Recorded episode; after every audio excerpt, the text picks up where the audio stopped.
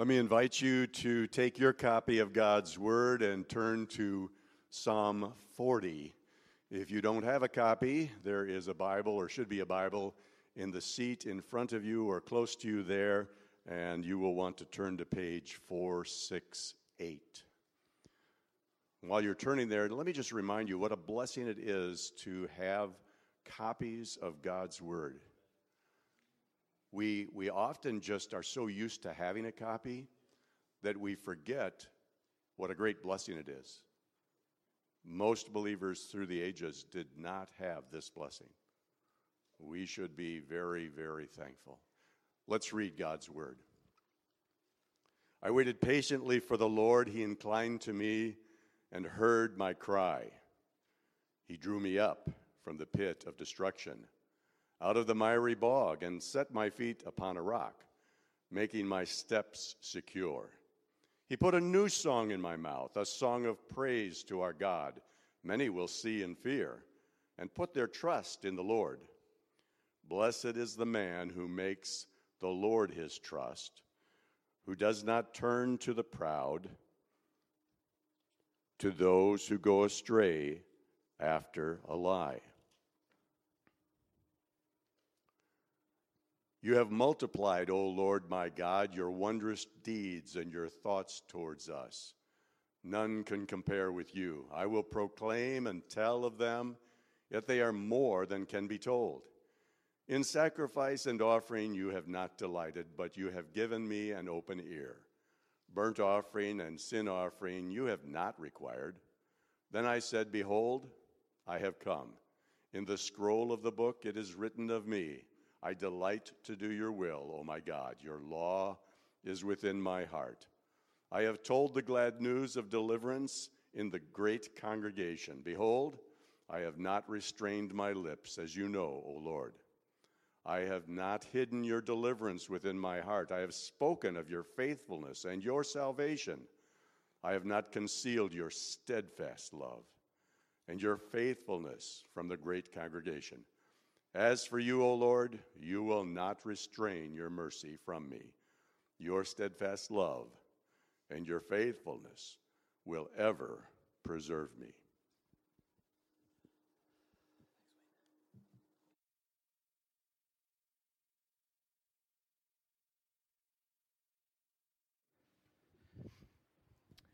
Yes, please do keep your copy open to Psalm forty there. That's where we're going to spend a lot of our time this morning in this last sermon in our current sermon series of Grounded. Next week, we're starting a study on Philippians, so if you want to uh, start reading ahead on that book, uh, that would be good, right? So Philippians, we'll, we'll start that next week. Do a short series on that, and then it's Advent. We'll have our Advent series. Man, can you believe that? I've been working on the Advent series a little bit uh, last few weeks and looking forward to that, so... Um, but we're not rushing it, right? Right? We're not rushing it. Because that means blowing snow and things like that. Uh, we hate to wait, don't we? We just despise waiting. I, I have a friend that he says, you know, I find myself tapping my foot impatiently in front of a microwave. Let's think about that, you know? I mean, we're and it's just becoming faster and faster and faster in this in the pace of it. I mean, anymore, it's almost like two-day shipping seems long now, you know? Uh, like to get something, it's like, oh, do, do I want to wait two days to get this thing? Uh, I'll just do the digital download, you know, and get it right away. I, I, I think about this as books that, you know, I, I actually, there was a, a commentary that I had used that I did not own. I had borrowed it from a library, and it was a very good commentary. And uh, I thought, man, I remember having this one, and I, I didn't have it, and, you know, I, I could buy it, but then I just went on Blogos, my Bible software, and then, you know, click, click, click, and then within ten seconds, I was reading this commentary, right? I mean, we just live in this time where we just hate to wait for anything, you know, streaming or whatever the case may be. There, a situation happened the other day. I was I was driving in in the morning, and uh, I was coming down Main Street here, and, uh, you know, it's twenty-five miles an hour, you know, on here. And so I was doing twenty-five. You can be proud of me. And so I was I was coming down here, and then there's there's a car, so we were coming up to the stoplight, and I saw that there's cars were stopping because the light was red, and so I took my foot off the accelerator, and you know, so you start to go, and then this car comes up right behind me. I mean, I see. I mean, sh- this lady was like a, a foot. It felt like, you know, from my back bumper, and so I just kind of look in my rearview mirror, and she's like, go, go, you know, and I took that to say that, you know, she was happy with me, but, you know, so so I thought, she wants me to slow down, so I did, um, and, and, and, and, you know, because we had to stop anyway, and she's like, I was like, where am I supposed to go here? This lady was in, was in such a hurry of someplace, and it wasn't like the emergency hurry, like, you know, if something bad is happening. It was probably, you know, she needed to get to Miller's for donuts. I don't know, but the point is, is that, you know, she would really, so finally came here, and when I turned down the street here to come in here, she flies past me, and I thought, that lady is in a hurry. She hates to wait for anything, you know, probably. But, you know, I'm the same way, you know. I mean, I, I I don't like to wait. None of us do. None of us like to wait if we're truly honest. You know, this last sermon in the series has has evolved a little bit as I've studied through and and, and tried to figure out maybe where we need to land on this. I, originally, we were going to talk about what do we do if we need a do-over, a mulligan. We're going to come back to that. That's going to be part of this. But I think really what's most helpful to us, if we're going to live a grounded life, we need to understand this, that a grounded life is a waiting life.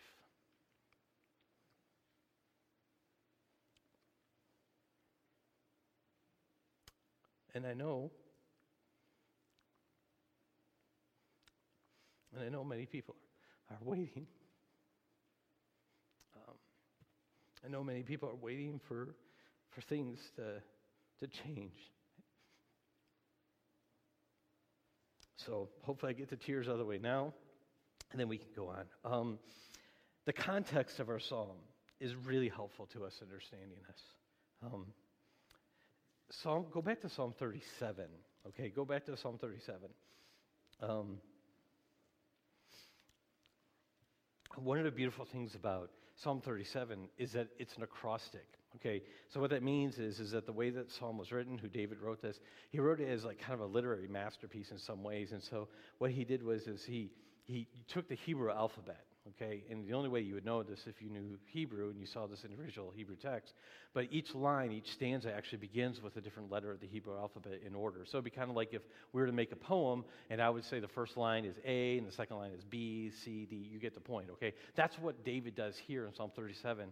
Uh, with the Hebrew alphabet. It's a really beautiful, masterful uh, literary work that he does here. And the reason why I bring that up is because he's actually just trying to to give a, uh, a theological treatise, if you will, of what he's talking about. But here's one thing I want you to see is in verse seven, uh, he, he says, first of all, in verse one, don't fret yourself because of evildoers. He's talking about verse three, trust in the Lord, do good. Verse four, delight yourself. Verse five, commit yourself. But look at verse seven. Be still before the Lord and wait patiently for him. Fret not yourself over the one who prospers in his way, over the over the man who carries out evil devices. Look over verse thirty-four, the same psalm. Wait for the Lord and keep his way, and he will exalt you to inherit the land, and you you will look on when the wicked are cut off. So here what we have here is we have in this acrostic psalm, we have this command to wait. In, in his theological treatise, he's saying, how do we live for God is that one of the things he says, you have to wait. Now, this is David making this command. This is an important concept, okay? You just need to see how this fits, okay, with the text we're going to be in today. David is commanding all people who are wanting to follow God. He says, "You've got to, you got to wait. You got to wait on the Lord." That's the command. Okay, look at verse, uh, or chapter, or Psalm thirty-eight. Okay, in Psalm thirty-eight, "O Lord, rebuke me not in your anger, nor discipline me in your wrath, for your arrows have sunk in me, and your hand has come down on me. There is no soundness in my flesh because of your indignation, and there is no health in bones because of my sin. For my iniquities have gone over my head. Like a heavy burden, they are too heavy for me." And so here he's dealing with this uh, uh, um, uh, obvious sin that he's just absolutely convicted of in here. We don't know exactly what it was. We don't know all the scenarios of what was going on here. But here he's just dealing with the sin. And so here this is coming from an acrostic poem where he's given this theological work where he says, you've got to wait. But look what he includes here in verse fifteen of Psalm thirty-eight. But for you, O Lord, do I wait. So he's, here's his commitment. So if we have in Psalm thirty-seven a command to wait, in verse thirty-eight he says, even in the midst of my sin and I'm dealing with this stuff, I'm going to wait on you, God. It's a commitment to him. Psalm thirty-nine is like the process of waiting. I don't have time to go through the whole psalm, but he says, I will guard my ways that I may not sin with my tongue, verse one. I will guard my mouth, or I will guard my mouth with a muzzle, so as long as the wicked are in my presence. I was mute and silent. I held my peace to no avail, and my distress grew worse. My heart became hot within me as I mused. So bad, he said, I can't help but speak here. This is this, this process, committed to this, or, ch- or Psalm thirty-eight. I am committed to this. And then he gets insight in Psalm thirty-nine about the process of it. But then Psalm forty, where we find ourselves, is the result. The result of waiting. Verse one, I waited patiently for the Lord. He inclined to me and heard my cry. He drew me up from the pit of destruction, out of the miry bog, and he set my feet upon a rock, making my steps secure. He put a new song in my mouth, a song of praise to our God. Many will see and fear and will put their trust in the Lord. And we can continue on, and we'll, we'll unpack this as we go on throughout our sermon today. But here's the point. Is that David found himself in a pit. Now, this was metaphorical. This was not like if you read the book of Jeremiah, in Jeremiah chapter thirty-eight, you would find that Jeremiah was literally thrown into a literal pit, okay? And that he sunk down into the mud there. It was actually an empty cistern that he got thrown into, and he got thrown into this. And the, uh, uh, an unlikely source, uh, Cushite, came and, and, and lobbied for Jeremiah, and they lowered ropes down, and they got a group of people, and they lowered ropes down, and they brought him up out of the pit, right? Okay, that's what Jeremiah's experienced in a literal sense here. David here is not talking about being in a literal pit here, but what he is talking about is he's saying the way his soul was, the where he was at, with all the things that were going on, his own sin, everything that was surrounding him, the circumstances of life, he felt like he was in the pit of despair. I waited, he says, in a pit. And maybe some of you find yourself there. Maybe some of you are asking questions like, why does God seem to say no to my deepest desire? Why does God say no to noble prayer requests? I'm praying for things that would honor God. It's not for my own sake. It, this would be this would be honoring to you. This would be honoring to you, God. And yet you're saying no, or it's not happening. Why does it seem that we have to be in limbo for so long? Have you been there? Are you there now? Why can't God just tell us the plan? I mean, it would be it would be one thing if I just knew. I, I remember when we were going through praying for children, I remember just saying, God, if you just tell me that it's not your plan for us to have kids, I'll be okay with it. But just tell me that. But he didn't tell me that. We had to wait. It's painful. Maybe some of you find yourselves there today. This psalm, Psalm forty, I'm hoping and I'm praying that as we go through it today, it's helpful to us. That a grounded life, a life that is steadfast, unmovable, always abounding in the work of the Lord. I hate to tell you this, but it's a life of waiting, okay? But it's good. It's good. Let's pray. Father, as we uh, go through this text, I pray um, pray I get a hold of my emotions here. And up. Oh,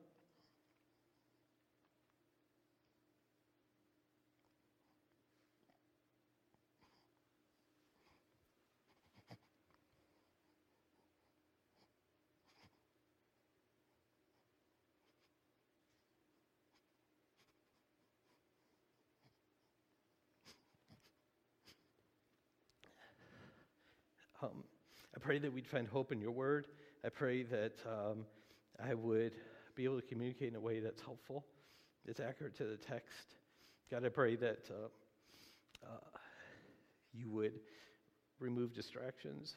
Um, I fear that um, I'm getting in the way, and I pray that wouldn't be the case. Um, so, Father, thank you for the power of your word. Thank you for the power of your Spirit. And we pray that your Spirit would fall fresh on us, and that uh, that I would communicate the, the, the wonderful truths of this text in a way that is just absolutely um, helpful and, and accurate. For it's in Christ's name we do pray. Amen. All right. Boy, I am sorry, guys. I am sorry. Um, I'm going to ask three questions and hopefully answer them as we go through this text today.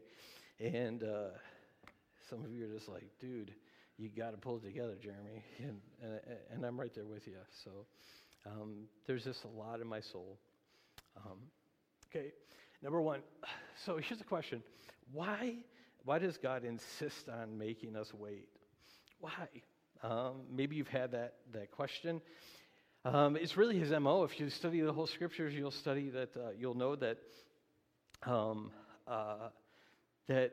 It seems like in every story, waiting is involved with it. Even like with the children of Israel and and and, and wait, you know, in the bondage of Egypt and the whole nation of Israel starting, there's waiting. If you look at the end of Malachi to the end of the beginning of Matthew, there's four hundred years of silence there. I mean, even right now, we're in the time that we're waiting for God, right? Okay, and so it just it seems it is part of God's plan in every situation that we have to wait.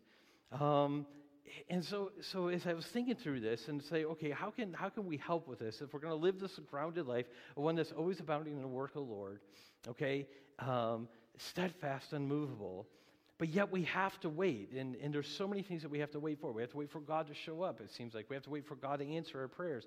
We have to wait for us to to uh, respond well, or for someone else to respond well, or or all these things. So why is it that God seems to always want us to wait? And these are things that I've wrestled with in my life, okay? Um, you guys know about our journey through, you know, praying for children. Uh, many of you know that long journey. And uh, God put us through that waiting time.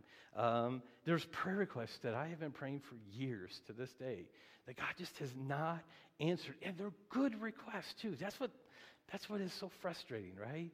You know, you would think someone to bend their knee and repent of their sins and, and follow Christ. You would think that would be a good thing, right? And yet it hasn't happened yet. Okay, how do we wrestle with this? How do we be steadfast and unmovable, always bound to the work of the Lord, when it just seems like things are, when God just makes us wait? Is he being mean? Is he being harsh to us? Obviously, the answer to that is no, okay? But how do we reconcile that, okay? Uh, I've got I've got four reasons maybe why God insists on making us wait. This is not an exhaustive list, okay? I'm not pretending that this is all of what it is. But I'm just, really what I'm doing today is I'm just kind of opening up some of my heart and, and my, my own journey and um, and uh, what I've learned from the scriptures, and I'm just trying to pass it on to you, okay? An imperfect person, uh, pass it along to, to, to people whom I love. Number one, waiting can clarify what we truly need. This is why God has us wait. Um, what I love, that I mentioned this in Psalm thirty-nine, in the beginning of that, he says, okay, I'm not going to talk. I'm not going to say anything.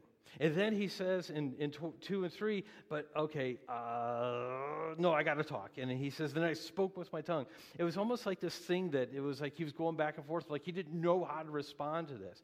In many of the cases, that's the way it is. Many of the ways is that our first response to something is that it's not what's right, or what we think we need is not truly what we need. And, and the things that we want is, is just is just not what's best for us. I, I remember a few years ago when we were looking to buy a house, and, and I know this pales in comparison to what some of you are walking through, but we were looking for a house, and we we're trying to find a house, and uh, you know, we had this, we we put an offer on this house, and and you, you gotta understand, first of all, you know, we the only other time I bought a house was down in Rockford, right? Okay, and when I moved up here from it, the house was completely upside down, and the market had tanked so bad, so I wasn't used to anything, any property having equity at all until I moved up here. Okay, and so then it was the bidding war, right? And so we put in an offer for a house that was over the asking price, and we're like, okay, here we go. We're going to get this thing, and it wasn't even close. We come to find out it wasn't even close to what it was offered, and we were like, man, this, we thought this house was going to be great. And one of the things that we were looking at at this house was like, we could have small group here, and this is great. It's good for hosting and all this stuff. And we're like, God, we thought this was good, right? And he said no to it, right? Now, I, we weren't put in the depths of despair or anything over that, because we knew that God had something for us. But still, is one of those things where it wasn't truly what was best for us. And God provided something that was actually far better for us. See, the, the reason why God has us wait sometimes is that it clarifies what we truly need. What we first think may need to happen or must happen is often was not what's best for us. And we've got to have that uh, uh, humility. We've got to have that ability to say, okay, God, even though my heart's desire is this, and it's not necessarily a bad thing, because, of course, I'm not talking about desiring bad things here, right? I'm talking about when we're desiring good things, okay? We, even then, it's hard for us, and we have to say, listen, maybe, God, you have something different for us. Maybe you have a different path for us. That doesn't mean, and we're going to get to that, we just give up. We're going to get to that in a second here, but it doesn't mean we have to say, God, maybe you have something better for us. There's a book that I read yesterday, uh, a short little book. It's called uh, Seasons of Waiting by uh, Betsy Childs Howard. I put it in the, the notes. I encourage you, if you're walking through a season of waiting, uh, it's, a, it's, it's, a, it's a book written by a woman for a woman, so I thought I'd read it. Um, but um, And it was helpful. It was good, all right? Um, and so I, I encourage you to, you know, pick that up, okay? Um, Seasons of Waiting uh, by Betsy Childs Howard. Uh, what we first think we need often is not what's best for us. Waiting can clarify what we truly need. I need to move on. Waiting can also intensify our worship. Okay, I think that's important here. While we wait, we tend to pray more. Um, often, not always the case. But this is what David is doing. You say, okay, where do you see this in the text? Well, I just see this in the text here all over in all the Psalms that we said. But look, he says, I waited patiently for the Lord. He inclined to me and he heard my cry, right? Okay? And so it, it, it's, it's as we're waiting for something, as there's our earnest desire, and we're, it's being clarified what we truly want, and if it's right for us, we're going to be talking to God more, if you're a believer in Christ. You're going to be talking more to him. There's going to be that more of that fellowship there. It may not always be sweet. It may be very hurtful at times, but I guarantee I'm promising you, I'm promising you on the authority of God's word and even my own personal experience, on the other side, it is intense worship. It is intense worship. There's, there's a layer of gratefulness that accompanies something when God answers a request or grants a request after making you wait for it. I mean, we live in a time where immediate, you know, immediate gratification, where we want things right away. We've talked about this before. And in, in the end, it's beautiful, but sometimes I think we've lost the value of what we have. Okay, Wayne, he talked about just for a second ago, and it was a very good reminder to us to be thankful that we have copies of God's Word, right? And it is something we should just be in awe of. Have you ever seen a, a, a video of someone who, who they're in a, in, a, in a country where they don't have the Bible at all, and they're given a Bible for the first time? It's amazing. They're just absolutely amazed by it. The only thing I can relate that to is that when I was in college, I um, uh, almost every semester I had to start every uh, uh, all, all the classes. I had to start my classes that semester without having all of my textbooks. I was trying to pave my own way through school, and I put as much down as I could on the school bill, and so usually that meant I didn't have enough money to pay for all of my textbooks. And so I would start the class with uh, without textbooks. And sometimes I go to the library, if they had it there. And you got to understand, this was also before Amazon, okay? Some of you young people think, oh, boy, he's old, okay? But yes, there was a time before Amazon, okay? And um, and and so we, the only place to buy the books, our textbooks, was in the campus bookstore, which was insanely expensive, okay? You remember that. And so, I, you know, I had to save up my money. I had to you know, wait for a paycheck or two to come in, and then I could go and buy my books, right? I remember my Greek text, my first-year Greek class. And it's a blue book, you know, uh, William Mounce, uh, Basics of Biblical Greek. You know, I still have it. I remember being into a few weeks into class before I was able to get my textbook. I'm trying to catch up and things like this because then finally I had enough money to buy for it, to pay for it. I remember that when I got it. I remember when I picked it up in the bookstore. This is this is a vivid memory in my life. I remember holding it and just looking at it and just being like, I'm so grateful I have my Greek textbook. So grateful. I had to wait for it, though. Now, if I were to write the story, I would have said I would have gotten it from the first bit, but that wasn't the case. There's a gratefulness there. That same book, if you were to grab that book off my shelf, it's in my office, you would find that it is tore up. The edges are, are just, you know, mangled and all this stuff. And that's not for me. It's from a guy I loaned it to. I could tell you his name, okay? I loaned it to him. I, I didn't charge him for it because that was a thing then. You could rent textbooks to people. I didn't charge. I said, listen, I know what it's like that night. And so he just took it, and he did not take care of it at all. Why? Well, because, one, he's a jerk. No, two, I'm just teasing. No, but because because he he he just didn't value it as much, right? Okay?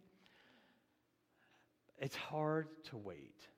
But I'm telling you this, when we do wait for something, when it's granted, or on the other side, if it's never granted, and God carries us through that, and the authority of God's word, it, it intensifies our worship of God. There's a layer of gratefulness there. Then when we look back and say, he carried me through that. I don't know why he denied that to me for so long, or he never even gave it to me. But I do know that he's good. And it causes me to worship him. I, I remember moments of this while waiting for children or waiting for other things in life, that um, those were some, some difficult times. But there were some incredible amounts of worship in those moments that we wouldn't have had, just wouldn't have had if God didn't make us wait.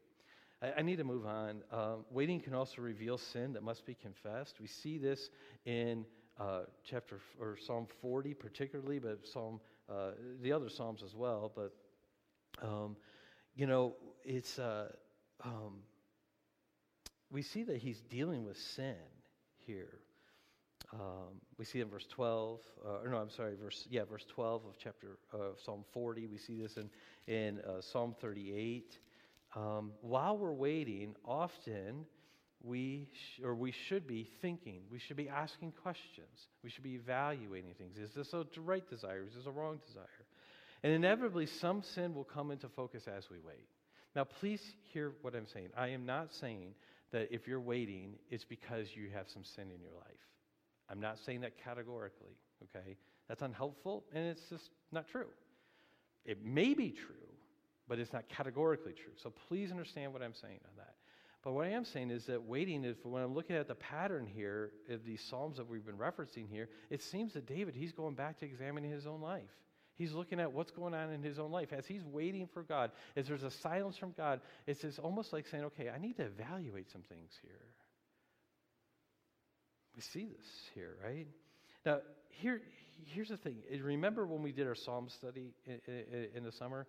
If you look at Psalm forty-two, you'll see book two above it. Remember how there was five books? Remember there's five books in Psalms, okay?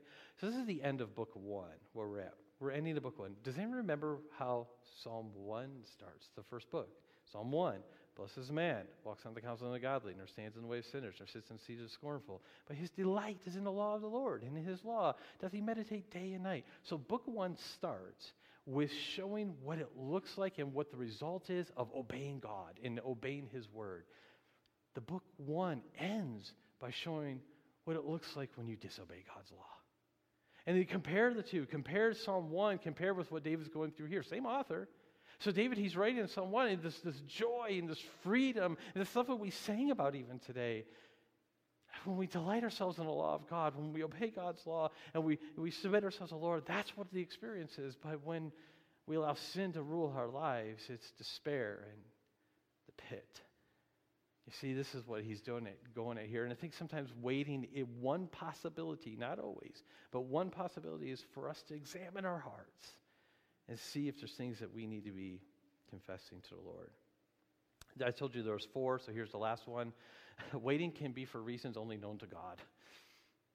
I have to say this because we don't have, God is not obligated to tell us all the reasons why he does what he does. Psalm, excuse me, Deuteronomy twenty-nine, twenty-nine says, the secret things belong to the Lord our God, but the things that are revealed belong to us and to our children forever, that we may do all the words of this law. We don't know. I mean, some things that God tells us and some things he doesn't. But what he has told us is enough. And so I don't know what oh, everyone's waiting on here. Okay, I don't know what you're walking through. Just as a pastor, I just have this sense that there's several of us that just needed this today. I can't explain it. I mean, there's some things that just, just I would just say this, that I can't give you an answer for all the things that you're going through. All what we're going through. But what I can say is this. I can say that God is good. and that what he has given to us is enough, is enough. So just understand this, though, that the path to God is just as important as the destination. Okay? The path that you're on is just as important as the destination. We want to get to the end. We want to get to the thing, you know, at the end and all this stuff. And God says, no, the path is important. Now, how do I know that? How I know that is because, listen, if the only reason was for us to escape the flames of hell by believing in Jesus Christ, if that was the only reason why Jesus came and died for us, well, then as soon as we ask God to save us from our sins, then our job is done here on earth. We're gone. But he leaves us here. He leaves us. Even after we bow the knee and we confess our sins before the Lord and we ask him to save us from our sins, he leaves us here in this sin-cursed world. Why? So that we can grow and so that we can influence other people. So the path is just as important as the destination. And I know the path for some of you is hard. Believe me, I, I pray for you. I, I wish I could I could take some of this stuff away. Believe me, I do. But I'm going to say this, is that the path you're on, God will be there with you every step of the way. My own life, I, I've, I've seen that over and over again, where God is just in, in moments of despair and moments of, of feeling like a failure or moments of wanting to quit or give up. He's there. He's there. I don't know who needs to hear that. Um, so, why? There's the why. How? Let me look at the time. Okay, I got to move. All right. How? How are we supposed to wait then? Okay, Psalm forty is helpful to us. Okay, so here's the question. So, why does God do this? Well, there's four uh, reasons I potentially gave to you to consider for today. Now, the question is, well, how are we supposed to wait? Okay, well, look at Psalm forty, verse one. I waited. What's the next word? Patiently. Come on, class. We can do better than that. I waited. There we go. Okay, very good. You're just like, well, I'm just waiting for you to break down in tears again, Jeremy. So, okay. All right. So, um, uh, how are we to, supposed to wait? Well, patiently. Okay, there it is. Okay. And some of you are just like, oh, great. You know, can can we leave the sermon now? Can this is this is not what I wanted to hear. Well, l- l- let me let me let me show you some things first here, because waiting patiently may look a little different than you might initially think, okay? I think sometimes when we think of waiting patiently, we think, okay, I'm just completely content. Okay, all right, God said no to this, or no, good, all right, great. I'm patiently waiting on the Lord, or, you know, everything's fine. I, I don't think so. I mean, I hope that you could do that, but, but look, well, look what David describes. He says, I waited patiently for the Lord. He inclined to me, and what? Heard my cry. Waiting patiently means to cry out to God. I, I mean, that's what he says. That's what he says right here. I waited patiently, Lord, and he heard my cry. Okay? We see this here. And then even verse thirteen of the same text, uh, Wayne didn't read it for us because I didn't ask him to, but verse thirteen says, be pleased, O Lord, to deliver me. O Lord, make haste to help me. Now, wait a minute here. If waiting patiently is just sitting back and just saying, okay, everything's fine, you know, I'm, everything's great. I'm content. I'm perfectly content with what I have, so I'm waiting patiently and everything. Well, then why is David doing this? Because waiting patiently doesn't mean that we don't continue to talk to God about what our heart's desires are. I mean, the same guy, the same guy, Paul, the Apostle Paul wrote in Philippians chapter four, he said that I've learned whatsoever state I am, there is to be content, right? Great verse. I think it's my mom's life verse, okay? You know, uh, probably became, you know, after she had me, you know, well, I guess learn to be content, okay? All right? Okay, so, but the point is, is that that's your life verse and everything is a great thing to model and everything, but that same author, the Apostle Paul, that same author is the one who had his heart, his heart just burning in desire for Israel. He says, my heart's desire is for Israel to be saved in Romans chapter nine, I believe it is, right? And so it, just because that there's there's a, a level of contentment there or waiting doesn't mean that we don't cry out to God. And so waiting, if you're in a position of waiting right now, you're waiting for God to answer a prayer request, you're waiting for God to intervene, you're waiting for God to change something, you're waiting for God to grant you something, you're waiting for God to take something away, whether it's health or or something, whatever it is that you're waiting for, keep crying out to God about it. Keep talking to God about it. That's what he says to do here. So waiting patiently means that we can talk to God about it here. But here's another thing that waiting patiently means, is it means that we depend on daily grace. The word daily is there is, is very important here. So let me point this out. I, I had Wayne only read, I asked Wayne to read Psalm forty-one through eleven, okay? I pr- and in fact, it was it was funny because right before the service, he goes, "Hey, you know, I'm not reading the whole psalm here, you know." And uh, I think you said your brother would want uh, to read the whole the whole psalm. I said, "Well, I'm going to get there. I'm going to get there." So he ended his reading, our reading for today, verse eleven. I'm going to read it, okay?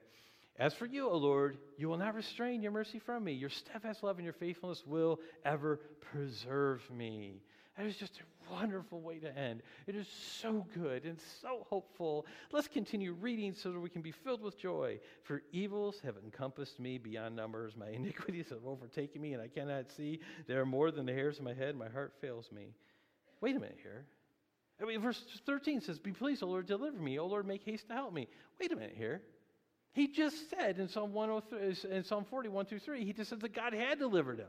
He just said that God had done that. He just said that God had set his feet upon a rock and put a new song in his mouth. Everything's great and everything. So why are we saying here, "Be pleased, O Lord, to deliver me again"?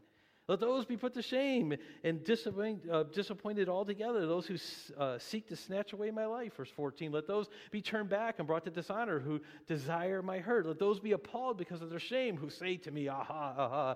But may all who seek you rejoice and be glad in you. May those who love your salvation say continually, "Great is the Lord." As for me, I am poor and needy, but the Lord takes thought for me. You are my help and my deliverer. Do not delay, oh my God. So in the beginning of the psalm, and there is a theory, okay, because of the sudden change here, there's a theory among scholarship. It is, it's, it's an older theory that not too many modern scholars hold to, nor do I, but that this was actually originally two psalms that were put together because it just seems like there's this, this crazy division there. I don't think that's what he's doing here. It wasn't two psalms that were put together. This was one psalm, but what David is is talking about here, he says, just because you've been delivered today doesn't mean you won't need to be delivered tomorrow. So waiting patiently means that you depend on God's grace daily, every day, every day. Today may be a good day, and tomorrow you find yourself in despair again. And then you get frustrated about that. And then you start feeling bad about yourself. Well, listen, let me just tell you this. And that, uh, tomorrow when you start feeling bad about what today you felt good about, that's when you just go back to God. And you cry out to the Lord and say, "God, yesterday was so helpful. You felt so near, and I was so content in you. And today you seem so far away, and I'm so uncontent. God, please, please deliver me." You see, you just take what David does here, make that your playbook every day. See, this is what it means to wait patiently. God gives grace not in lifetime supplies. Think about that. He doesn't give you a lifetime supply of grace immediately. He gives you daily grace, grace for the day. We see this all throughout the scriptures, right? What about, remember, uh, we just read this in our family devotions the other night in Exodus chapter sixteen. The children of Israel are coming out of uh, out of Egypt and everything. They get across the Jordan, all this stuff and everything. And then they're in the wilderness and then they're eating. And then they're so tired of what their meal was. And so they're complaining to Moses, they're complaining to Aaron. And they're saying, "We should have stayed in Egypt. At least we had good food there," and all this stuff. And so there's this complaining going on. And so what does God do? God says, "Okay, I'll give you meat." And so he makes quail come down. And then in the morning, he makes manna, this bread-like stuff, appear. And this really is, they do this every day, every day, right? This appears. And, and they, they have this meal for forty years. I mean, that's a long time, right? And so they have this meal for forty years. But what was the stipulation? Some of you remember the story. Some of you remember. They said that you gather how much you need for the day. And don't, if there's some left over, don't put it in jars, don't hold it, because remember the story. Remember, some people, they said, "Okay, we had some leftovers, we're going to keep this, and we're going to hold it up for tomorrow, and we're going to have it tomorrow." What happened to it? Worms grew, it rotted, it stunk. That was a mistake they probably made once in their tent, okay, right? Why, why was God doing this? He was doing this because he says, you need to depend on me daily. The Lord's Prayer that we quoted together earlier, give us this day our daily bread. It's not just physical. I mean, over and over again, God wants us to depend on him. Jesus, he would go to the Father often in his earthly ministry. It was almost like his custom was to withdraw and be with the Father each day. And so this is where we get into the, the initial question I was going to ask is like, listen, maybe I just need a do-over. Maybe I just need a mulligan. Maybe that's how I live a grounded life. I just need to start over. Well, in a sense, you get that. Lamentations chapter three, his mercies are new every morning. Okay? But in another sense, that you don't get that because we're a work in process. It doesn't mean consequences of our sin evaporate each morning. It doesn't take away a need to repent and obey. Romans is abundantly clear about this, but what it does mean is that his mercies are available to us every morning. And as we're waiting, as we're waiting patiently, just understand it's every day that we got to go back to him. That intensifies worship. That clarifies what we need. That draws our heart to him. All right. Let me close on the last point with this. I'm just going to raise a question, and then to answer it, I'm just going to put some verses on the screen, and we're going to read it, okay? All right? Here's the last question. So what can we expect if we do wait on the Lord? Rather than me make promises to you, rather than me tell you my life story, and I could tell you story after story about this, but that's only somewhat helpful. Your experience may be different than mine. I can't promise you that God's going to treat me, this, treat you the same way he's treated me. I can't, I, I can't, you know, maybe he'll give you things that he's continually denying to me. There's things that I pray for all the time that God just has not answered yet. Maybe he's answering those prayers for you. I don't know. I'm not going to give you my experience here, but what we're going to do to answer this question, we're just going to read some scripture, okay? So what can we expect if we wait on the Lord? First of all, we see in Psalm forty, I don't have this on the screen because it's open in your Bibles there, but he drew me up from a pit of destruction, out of a miry bog, and set my feet upon a rock, making my steps secure. He put a new song in my mouth, a song of praise to our God. Many will see and fear and put their trust in the Lord. There's a whole sermon we can say that of what that means is that that's just this new life, this, this new sense of praise, this worship here that we've already talked about we see in verse three. But then there's also the influence on other people at the end of verse three there. What can we, if we wait patiently on the Lord and we're crying out to the Lord, we're dependent on him daily for his grace to get us through each and every day, what can we expect? We can expect that we will have a positive impact on other people. Joni Eareckson Tada, or Joni Eareckson Tada, right? You know, I mean, she's patiently waited on the Lord with all of her disabilities and all the things that she's gone through. And she has been used by God to impact so many people. What can we expect? These are some things we can expect, but what about Psalm twenty-five? Psalm twenty-five verse three says, none who wait for you shall be put to shame. So you say, but what if I don't get what I want? You won't be put to shame. You won't be put to shame. If you wait on the Lord, if you say, okay, God, I'm just going to depend on you each day, and I'm going to try to align my, my, my mind with yours, I'm going to desire uh, what you desire, you won't be put to shame. And you say, okay, you know, Jeremy, you conveniently left out a verse in Psalm thirty-seven. You, you, you, you conveniently left it out in verse four. Delight yourself in the Lord, and he will give you the desires of your heart. You, you, you left that out. You said that, so the scriptures plainly say that if you delight yourself in the Lord, then he'll give you what you want. Okay, but look at the text. Look at that verse again. Okay, with, as a conditional, that means that we're delighting ourselves in God, and then our desires are met. It's not that our desires are met, okay, just because we happen to uh, uh, obey God once in a while. It's not, we're delighting in God, and then our, our desires are met. What that means is that when we're delighting in God, the thing that we desire the most is whatever God desires for us. And that's how they're met, right? And so we're not going to be put to shame. You will not be put to shame, and you may not get what you want, and I may not get what I want, and the prayer request that I'm honestly asking God for may never get answered, but I won't be put to shame over it based on the authority of God's word. Isaiah, I have three more. Isaiah thirty, therefore the Lord waits to be gracious to you. That's his idea of anticipates. And therefore he exalts himself to show mercy to you. For the Lord is a God of justice. Blessed are all those who wait for him. If you're in a season of waiting, these are verses you should be memorizing. These are verses you should be writing down and looking at and say, okay, blessed are those who wait on him. Blessed are those who wait on him. Psalm forty, this is a more familiar one. Some of you probably thought of this when I mentioned this. But those who wait for the Lord shall renew their strength. They shall mount up with wings like eagles. They shall run and not be weary. They shall walk and not faint. This is what we can reasonably expect based on the authority of God's word. And then one more in Isaiah sixty-four, from of old, no one has heard or perceived by the ear, no eye has seen a God beside you who acts for those who wait for them. God acts for you. That's what you can expect. Now you say, but Jeremy, what if what you're saying theologically doesn't match experientially? What do I do about that? What do I do? You're saying these things, and it sounds wonderful, but I don't have it. Let's do what David does. That's why they're there. That's why the Psalms are there. Wait patiently on the Lord. Cry out to him. Cry out to him. Depend each day. Don't try to get through this entire season all at once. Try to get through today, trusting in the Lord. And then tomorrow, trust in the Lord. And you will find over time, God shapes that.